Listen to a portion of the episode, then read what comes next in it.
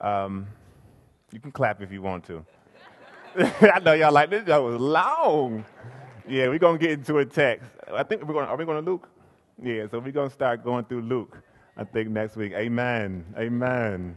Um, but today we're going to end with judgment. That's that's the last article, uh, the final day of judgment. And so, I know your your program says that we'll be in Revelations 20, but I'm sorry why for the last second I went with uh, with Matthew 25. So if you can, please turn to Matthew chapter 25, verses 31 to 46. That should be on page 831 in those uh, blue Bibles that have been passed out. And if you need one, you can just raise your hand, and um, an usher will, will, will bring one to you. Matthew 25, verses 31 to 46.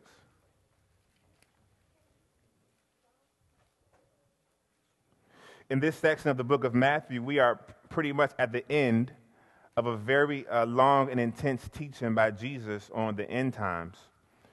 Jesus and the disciples are on the Mount of Olives. We see in Matthew chapter 24. And they ask him, What will be the sign of the end? What will be the, the coming of the age?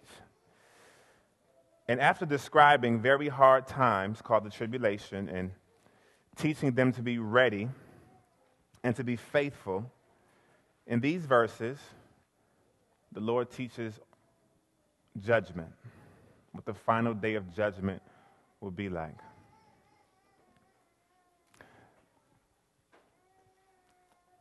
And so I'm going to read and then pray. Verses 31 to 46, 25. When the Son of Man comes in his glory, and all his angels with him. Then he will sit on his glorious throne. Before him will be gathered all the nations, and he will separate people one from another as a shepherd separates the sheep from the goats. And he will place the sheep on his right, but the goats on the left. Then the king will say to those on his right, Come, you who are blessed by my Father, inherit the kingdom prepared for you from the foundation of the world. For I was hungry, and you gave me food. I was thirsty, and you gave me drink. I was a stranger, and you welcomed me. I was naked, and you clothed me. I was sick, and you visited me. I was in prison, and you came to me. Then the righteous will answer him, saying, Lord, when did we see you hungry and feed you, or thirsty and give you drink? And when did we see you a stranger and welcome you, or naked and clothe you? And when did we see you sick or in prison and visit you? And the king will answer them Truly I say to you, as you did it to one of the least of these, my brothers, you did it to me. Then he will say to those on his left, Depart from me, you cursed, into the eternal fire prepared for the devil and his angels. For I was hungry, and you gave me no food. I was thirsty, and you gave me no drink. I was stranger, and you did not welcome me. Naked, and you did not clothe me. Sick and in prison, and you did not visit me. Then they also will answer, saying, Lord, when did we see you hungry or thirsty or a stranger or naked or sick or in prison and did not minister to you? Then he will answer them, saying, Truly I say to you, as you did not do it to one of the least of these, you did not do it to me. And these will go away into eternal punishment, but the righteous into eternal life. Let's pray.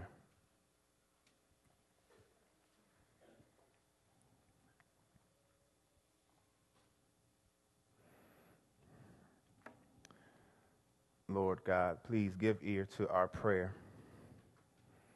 Listen to our plea for grace. There will be a day of trouble that will come upon us. And so we call on you now to answer us. There is none like you among the gods, O Lord.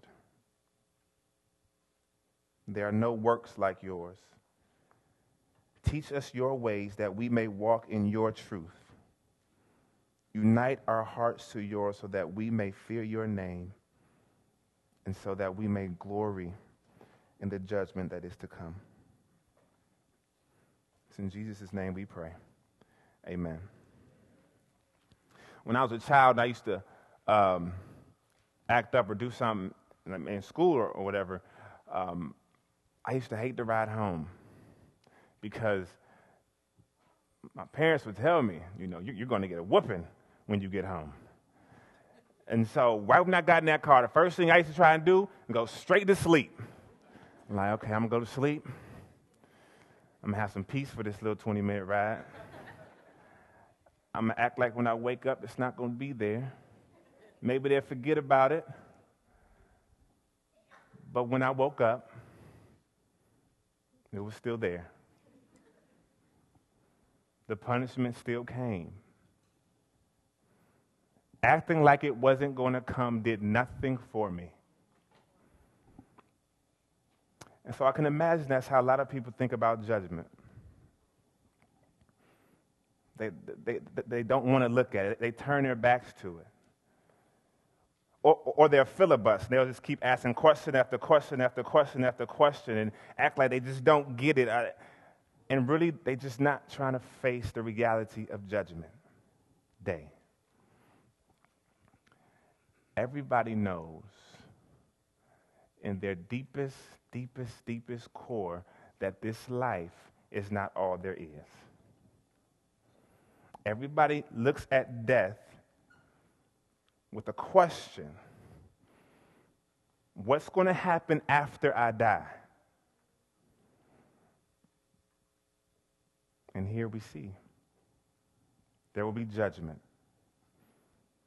God created the world with a purpose, with a direction. That direction is going to Him on Judgment Day. So, what I want us to do is look at Matthew 25, verses 31 to 46, and look at Judgment Day. And we'll see it in, in four stages. So, we'll see the judge being seated. We'll see the court being arraigned. We'll see the trial being conducted. And we'll see the sentence being pronounced. The judge will be seated. There'll be an arraignment. There'll be a trial. And there'll be a sentence. I hope by in looking at these verses, we will be awakened to that day that's to come. Number one, the, the seating of the judge. Verses 31. Verse 31. When the Son of Man comes in his glory and all the angels with him, then he will sit on his glorious throne we see in this verse that the angels will come as escorts or ushers to the one who sits on the throne, and that one is the Son of Man. The Son of Man is used oftentimes in the Gospels, and they refer to Jesus. In Matthew 9 6, when the Pharisees asked Jesus, Did he have authority to forgive sins? Jesus said, That you may know the Son of Man has authority to forgive sins, rise, pick up your bed, and go home. And so he, healing the paralytic, showing that he was the Son of Man. When the scribe asked Jesus if he could follow him, Jesus said, Foxes have holes and birds have nests, but the Son of Man has no place to lay his head. Again, referring to himself as the Son of Man. And when he talks about his future death to the disciples, he says, The Son of Man will be delivered over to the chief priests and scribes, and they will be condemned to death. Without a doubt, Jesus is the Son of Man. And you see in his says he comes in his glory. Jesus was with all power and with all glory and with splendor, and he is the one who is seated on the throne.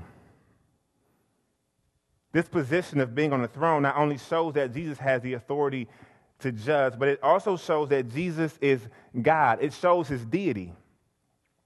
Speaking to God in Genesis 18 25, Abraham says, Shall not the judge of all the earth do right? In Hebrews 10:30 it says the Lord will judge his people. And in James, speaking of God, it says there is only one judge and one lawgiver. The Son of Man is Jesus, and Jesus is the judge of all the earth. Yes, God the Father has given the Son the authority to judge, but he gives it to him not to make him the Son of Man or to make him Lord. He gives it to him because he is the Son of Man and he is Lord. And the fact that the Son of Man is Jesus, Jesus is the judge, is what makes his earthly ministry so marvelous. This one who is escorted by angels will allow himself to be escorted by dirty soldiers. The one who sits on a glorious throne to come places himself on an old rugged cross. And the one who is to judge allows himself to be judged, to be condemned to death by his Father. Look at the humility of Jesus, the love, the perfect submission to the Father, the compassion. This is the one who sits on the throne. This is the judge that we all want, or we all should want. We all should want this judge, but many don't. Matter of fact, look, look over in verse uh, chapter 24, verses 29 to 31 it says, immediately after the tribulation of those days, the sun will be darkened, and the moon will not give its light, and the stars will fall from heaven, and the powers of the heavens will be shaken. Then will appear in heaven the sign of the Son of Man. And then tribes, and then the, all the tribes of the earth will mourn, and they will see the Son of Man coming on the clouds of heaven with power and great glory and he will send out his angels with a loud trumpet call, and they will gather his elect from the four winds, from one end of heaven to the other. When Jesus comes, some people will mourn. Why? Because they don't want him as king. Why? Because now he is coming to judge. My plea is that you take the Lord, Jesus, as your Lord now before he comes then. Submit to his loving rulership, kingship, authority now before he comes then. Because there's only one throne, and there's only one judge, and it's Jesus. And let's look at the arraignment. Verse 32. Before him will be gathered all the nations, and he will separate people one from another as a shepherd separates the sheep from the goats. And he will place the sheep on his right, but the goats on his left. We see here that all the nations will be gathered and judged no matter what country, no matter what nationality, all will have to stand before his throne. And there is no way around it, not even death. Listen to John chapter 5, verse 25. He says, Truly, truly, I say to you, an hour is coming, and now is, when the dead will hear the voice of the Son of God, and those who hear will live. For just as the Father has life in himself, even so he gave to the Son also life in himself and he gave him authority to execute judgment because he is the Son of Man. And then in verse 28 it says, Do not marvel at this, For an hour is coming in which all who are in the tombs will hear his voice and will come forth. Those who did the good deeds to a resurrection of life, and those who committed the evil deeds to a resurrection of judgment. Listen, whether a person is alive when Jesus comes or is dead when he comes, everybody will have to stand before the throne and they will be judged by him. Notice, this isn't a group judgment. The text says that he, he separates people one from another.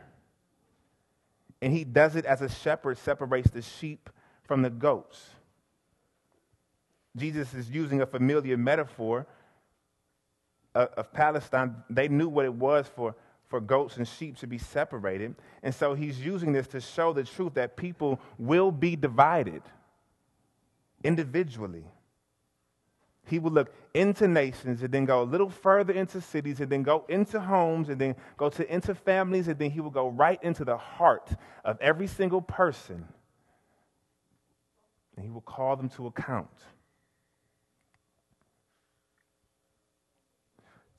There was a time when you used to, used to go out and uh, say you forget your ID and, and so you used to, um, you, you go in a pack and you're like, man, I forgot my ID. And so you try and slide in with the rest of them or, or, or try and have somebody vouch for you, right?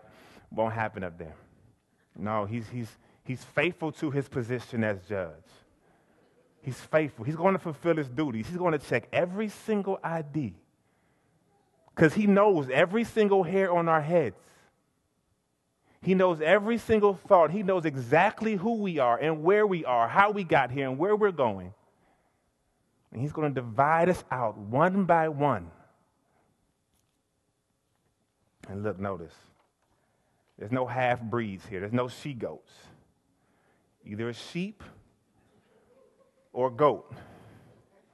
There's no in between, kind of trying to graze around in the middle. No, no, no, no, no, no. You're either or. You're either on the right or you're on the left. And notice again, the sheep can't say, No, I'd rather go to the left. And the goats can't say, No, I'd rather go to the right. No, you can't make any decisions at that time either. He makes a decision. He says, You go to the right, sheep, and you go to the left. Look, look at this division. Some people who have been married for decades, some will go in together as sheep, some will go in together as goats, and some will be divided. Parents and children, some will be divided, and some will go together.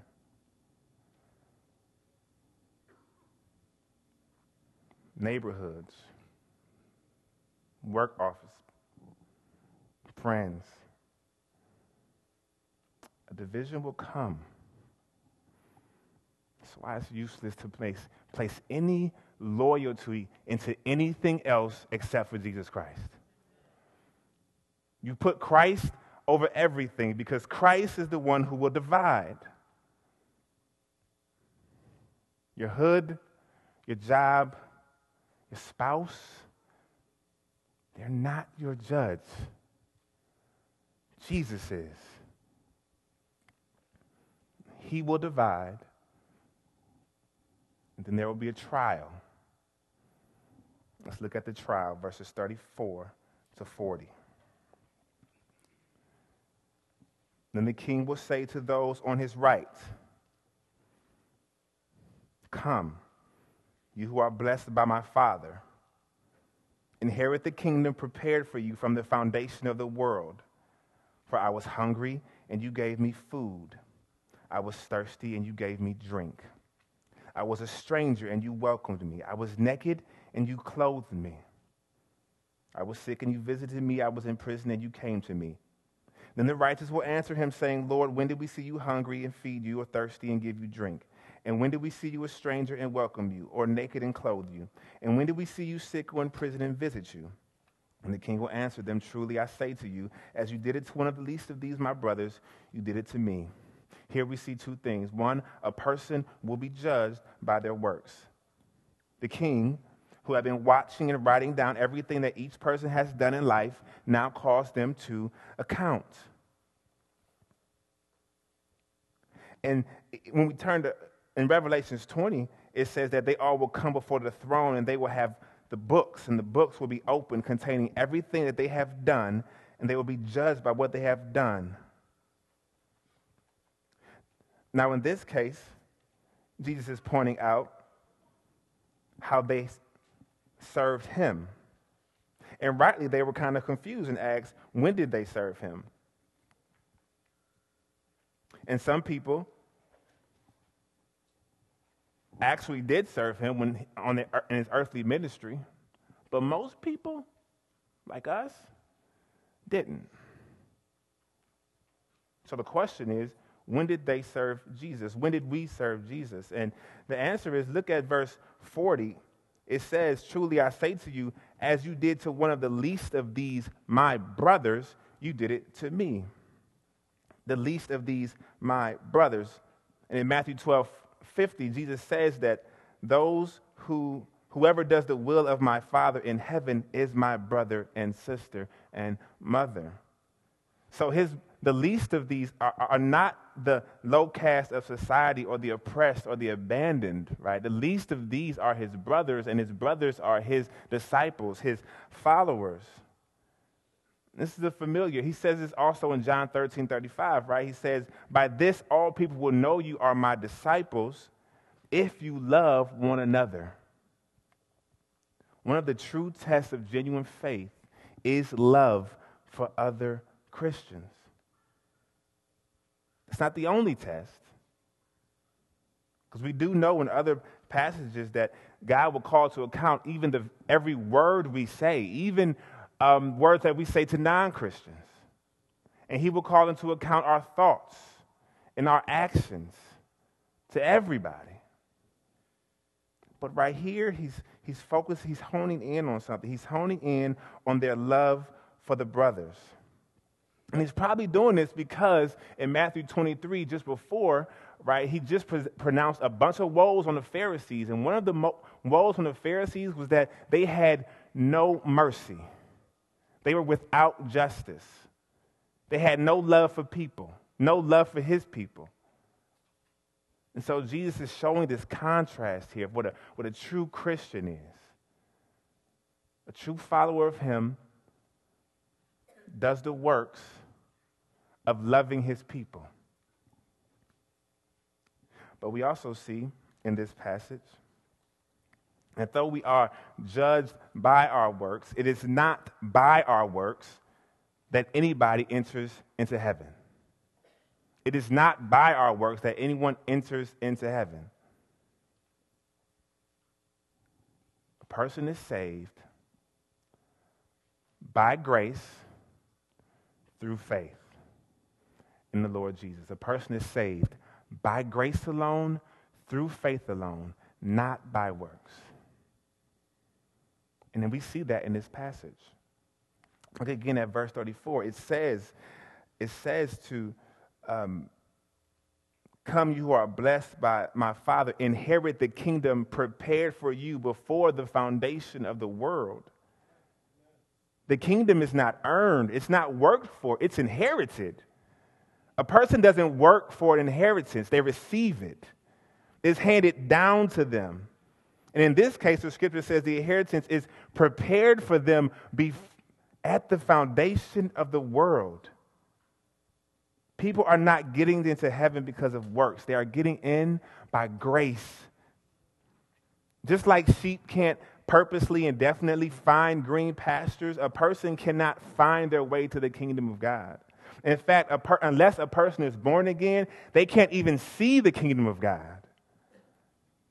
So, in God's grace, He overcomes the sin, the indwelling corruption that's within people.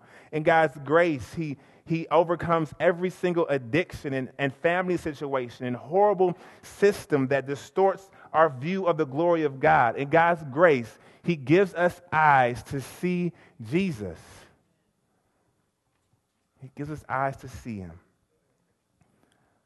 Blessed be the God and Father of our Lord Jesus Christ, who has blessed us in Christ with every spiritual blessing in the heavenly places, just as he chose us in him before the foundation of the world, that we should be holy and blameless before him.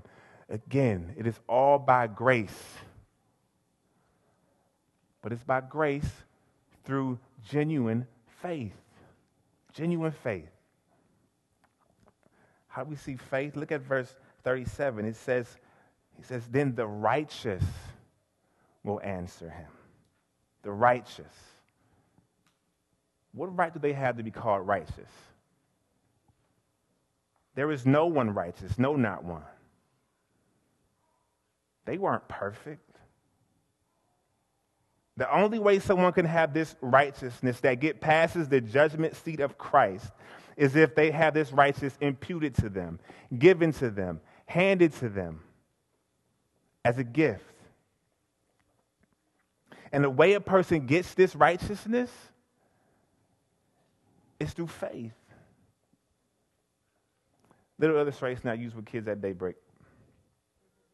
Little teacher, not little teacher, a teacher passes out a test and he says, You have to get 100% on the test in order to pass the class. 100%. If you don't get 100, it's fail. And so she, she passes out the test. Everybody takes the test. Only one person passes it, everybody else fails. Only one person gets 100%. 99 didn't do. 99.9 didn't do. 100% passed, rest failed. And so they deserve to fail. But what's, what the teacher does, right, in his love, he says, Look, this is what I'm going to do. I'm not going to let you take the test again because you're probably going to fail again.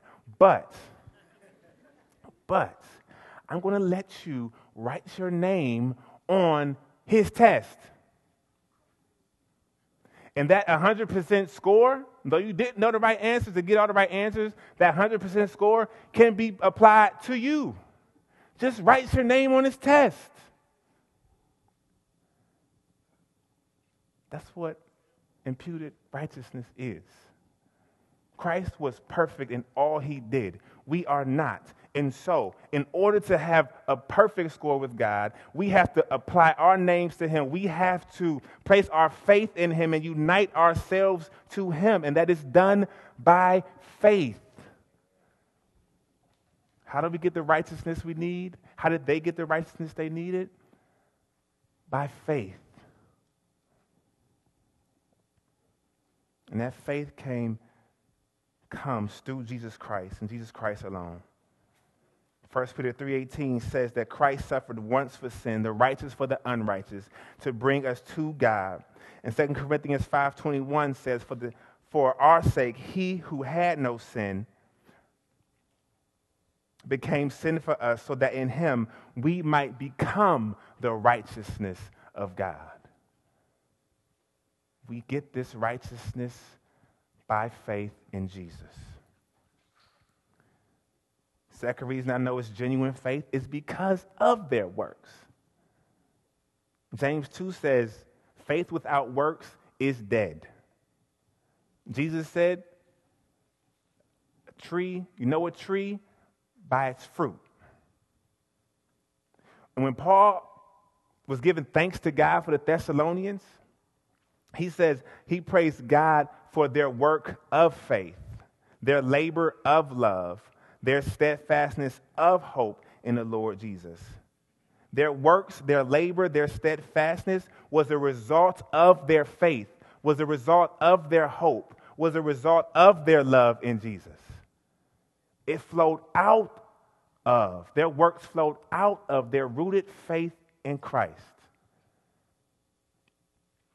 And so, again, it is by grace, through faith, that these people were counted righteous. And it's by grace through faith that they produce the works that God judges. It's by grace through faith that anyone enters into heaven. But let's continue to look at the trial and see how people enter to hell. Verses 41 to 46. Then he will say to those on his left, Depart from me, you cursed, into the eternal fire prepared for the devil and his angels. For I was hungry, and you gave me no food. I was thirsty, and you gave me no drink. I was a stranger, and you did not welcome me. Naked, and you did not clothe me. Sick and in prison, and you did not visit me. Then they will answer, saying, Lord, when did we see you hungry or thirsty or a stranger or naked or sick in a prison and did not minister to you? Then he will say to them, saying, Truly, I say to you, as you did not do it to one of the least of these, you did not do it to me. And these will go away into eternal punishment. I mean, I'm going to stop right there. So the goats, the people on his left, are the exact opposite. Instead of the Son of Man telling them to come, he tells them to depart. Instead of calling them blessed, he says they're cursed. And they're cursed and they go into the eternal fire with the devil and his angels. And they don't inherit eternal fire, they worked for it. They worked for it. Their works were like filthy rags, and they got exactly what they deserved. Look, a person, and this is reflected, the fact that they got what they deserved and their works were filthy rags was because, we know this because they had no faith. They had no faith in Jesus. And we know this what? By what? We know this by their works. They had no love for Jesus. They had no love for his disciples. They had no love for his followers, and therefore they had no love for Jesus in their hearts. Now, look, a person does not have to kill someone, or have sex outside of marriage, or do drugs in order to go to hell. All they have to do is mosey on along and overlook Jesus. The devil and Hitlers are not the only ones there. Philanthropists, Good Samaritans, Teacher of the Years are all there because they did not have the righteousness of Christ. The devil has been trying to murder Jesus from the beginning, trying to make him, trying to take him out trying to overthrow his rule, trying to get people to snub their nose at him. And he really, really wants people to hate Jesus because he knows that his time is short. And so he wants, talk about a hater, he wants all of, uh, he wants the whole world to be, come down to hell with him. He does. And he's quite fine for a person to admire Jesus but not listen to him. And he's even quite fine with the person listening to Jesus and not following him. You can appreciate Jesus. You can like his church, so you can like listening to sermons. You can like Bible studies. You can think of him as a revolutionary and, and, and say, I, I want to model his actions. But if you don't follow him, if you don't unite yourself to him by faith, if you don't love him with all of your heart, soul, and strength, then nothing awaits you but hell.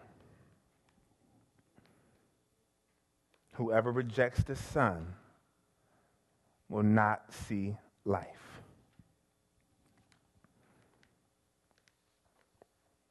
That's the trial, and now let's look at the sentence. The, sen- the sentencing, verse 46.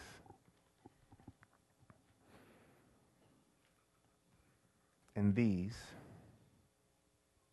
again speaking of the goats, the ones who are on his left, and these will go away into eternal punishment, but the righteous into eternal life. And these will go away into eternal punishment, but the righteous into eternal life. Again, the devil is a very powerful being who at one point was a chief angel. And, and within God's control, he had the power to do miraculous wonders and to cause calamities on the earth. Very strong. And yet, Revelation says that the devil will be in torment forever in a lake of fire and sulfur. Hell is not the devil's playground. Hell is the devil's torture chamber. And that fire or whatever that causes that pain is made especially for him and for his angels. And it is for eternity. And it will bring about the most excruciating pain that he could ever imagine. Now, if that, the devil, who's way more powerful than any person here, will experience pain, torment forever, what do you think will happen to you? How do you think you will feel? in hell. Notice it says that it is eternal punishment. Just like heaven is eternal life for those who believe, hell is eternal punishment. You cannot die in hell, there is no end to it. I don't know if it's real fire, but I know it's real painful.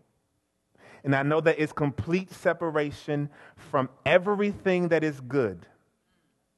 There is no encouragement, no jokes, nothing to divert the pain, no pain medication, nothing. Just eternal torment day and night.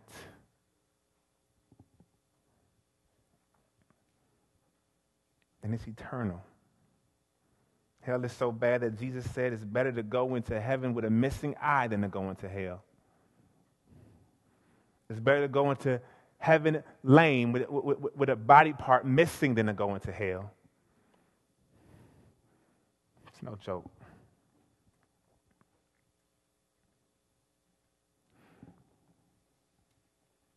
But the righteous. Come on. I'm coming. The good news is coming. But the righteous will go into eternal life. Where nothing rusts, where thieves can't steal. Where there's no tears and where there'll be no pain. Heaven is a place of everlasting rest and joy. That is the reward for the saints, for those who have endured to the end we will see the face of our King forever. This is so good. I want, I want us to do a little bit of Bible study right now. I just want us to go to Revelation because I want you all to see everything I'm about to say so you can go back and just marvel at it. But I want you to see it now.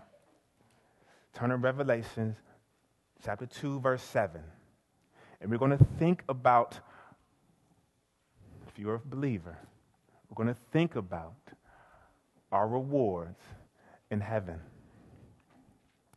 Look at Revelation 2 7. He who has an ear, let him hear what the Spirit says to the churches. To the one who conquers, here we go, I will grant to eat of the tree of life, which is in the paradise of God. This promise takes us all the way back to the beginning of time when everything was good, when the world was a big paradise and there was no murder and no calamities and no death. And if you remember, right, before God kicked Adam and Eve out, out of the garden, he said, um, They've become like us, knowing good and evil, unless they reach their hand and take also from the tree of life and live forever right? And then he banishes them from the garden. But here we see that now we can take from the tree of life. We can eat from it and be satisfied with it forever in paradise. Look at Revelations 2:10. Ta- again, talking to the churches, he says, "Do not fear what you are about to suffer. Behold, the devil is about to throw some of you into prison, and you may be tested, and for 10 days you will have tribulation, but be faithful unto death. Why? Another reward, because I will give you the crown of life. The race to heaven will be hard. It will be strenuous. Some people will have to endure death of a loved one and say, Lord, I still trust you. Some will have to endure persecution. Some may have to fight depression. Some may have to say, uh, move themselves from a homosexual relationship and say, you know what, even if I have to remain single, right, I'm going to fight this fight until I get to heaven. Because we know that we get the crown of life. Far better than any championship ring that the Cleveland Cavs will win this year. Far better than any gold medal. Far better than any Magnum Cum Laude reward. The reward will be the crown of life. It'll be a crown that will never perish. Look at two, Revelations 2.17. Again, talking to the conquerors, the ones who endure. Say, he who has an ear, let him hear what the Spirit says to the churches.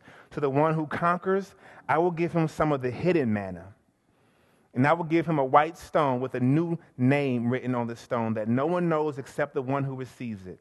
Hidden manna, look, the believer, hidden manna is that we will be satisfied in him. Sometimes I look at my baby girl and say, How can you eat that same milk every day? Isn't that boring? And she just looks at me sucking, like, No, I'm satisfied. Just satisfied just satisfied, full. We'll be full on the richness of Jesus Christ and his glory. And it says, I will give him a white stone. That white stone is something like a ticket, a ticket that you, specifically with your name on it. You will have your entrance into that feast. We'll be satisfied with. Look at Revelations 2.26. Again, the one who conquers and who keeps my works unto the end, to him I will give you authority over the nations. And he will rule them with a rod of iron, as when earthen pots are broken in pieces, even as I myself have received authority from my Father. And I will give him the morning star. We see two things. One, we see that the believers, they will rule. Just like in the garden, when we were given the task to subdue the world and rule, we will be ruling.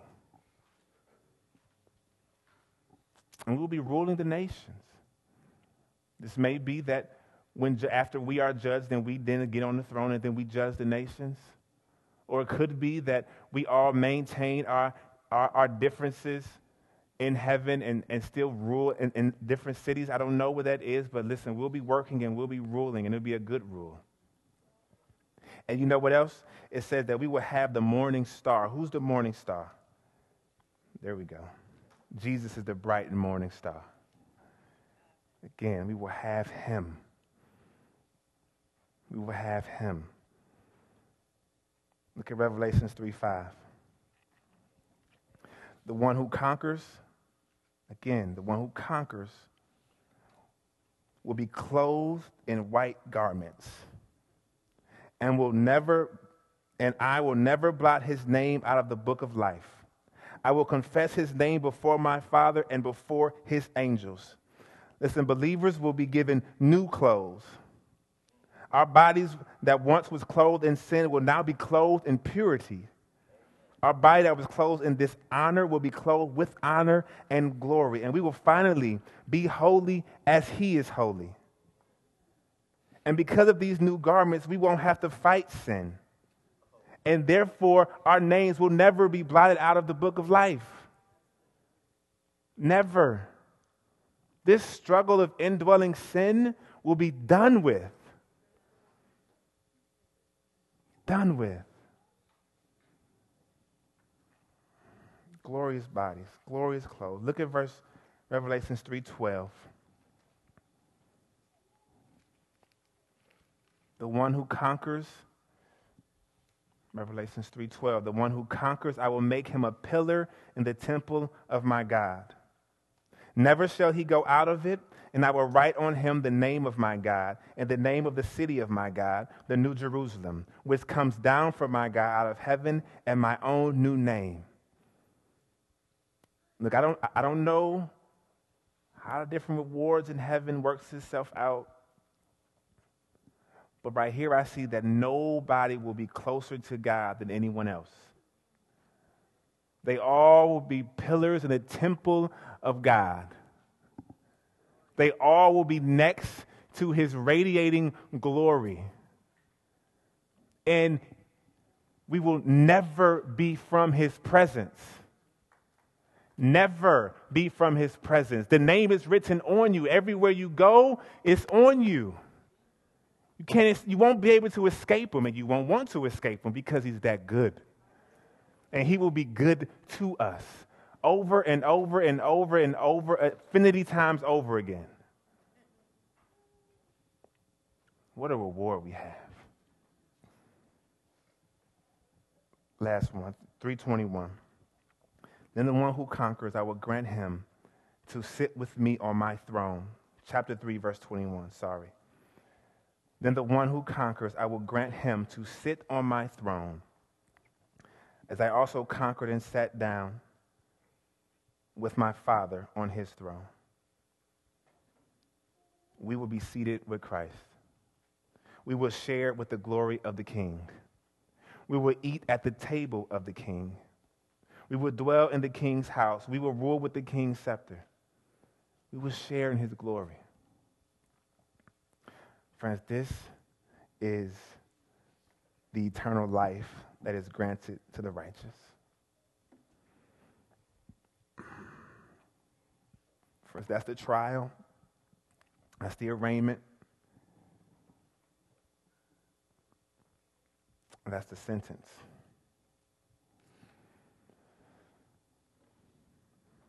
I just got one encouragement. If you're a non believer, choose life. Look at everything that's offered to you. All of these heavenly rewards, all of the goodness, all of the love, all of the crowns. Look at this offered to you. Don't wallow in the muck of sin separate from sin and turn to the Lord Jesus Christ. It's worth it.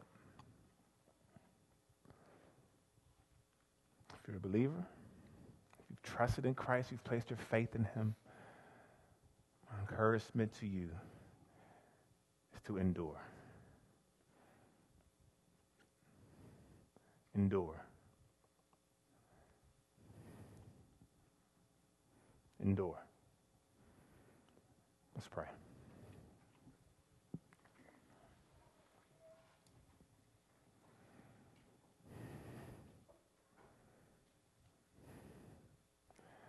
Dear Heavenly Father, we thank you for the blessings and the riches that comes with faith in the Lord Jesus Christ.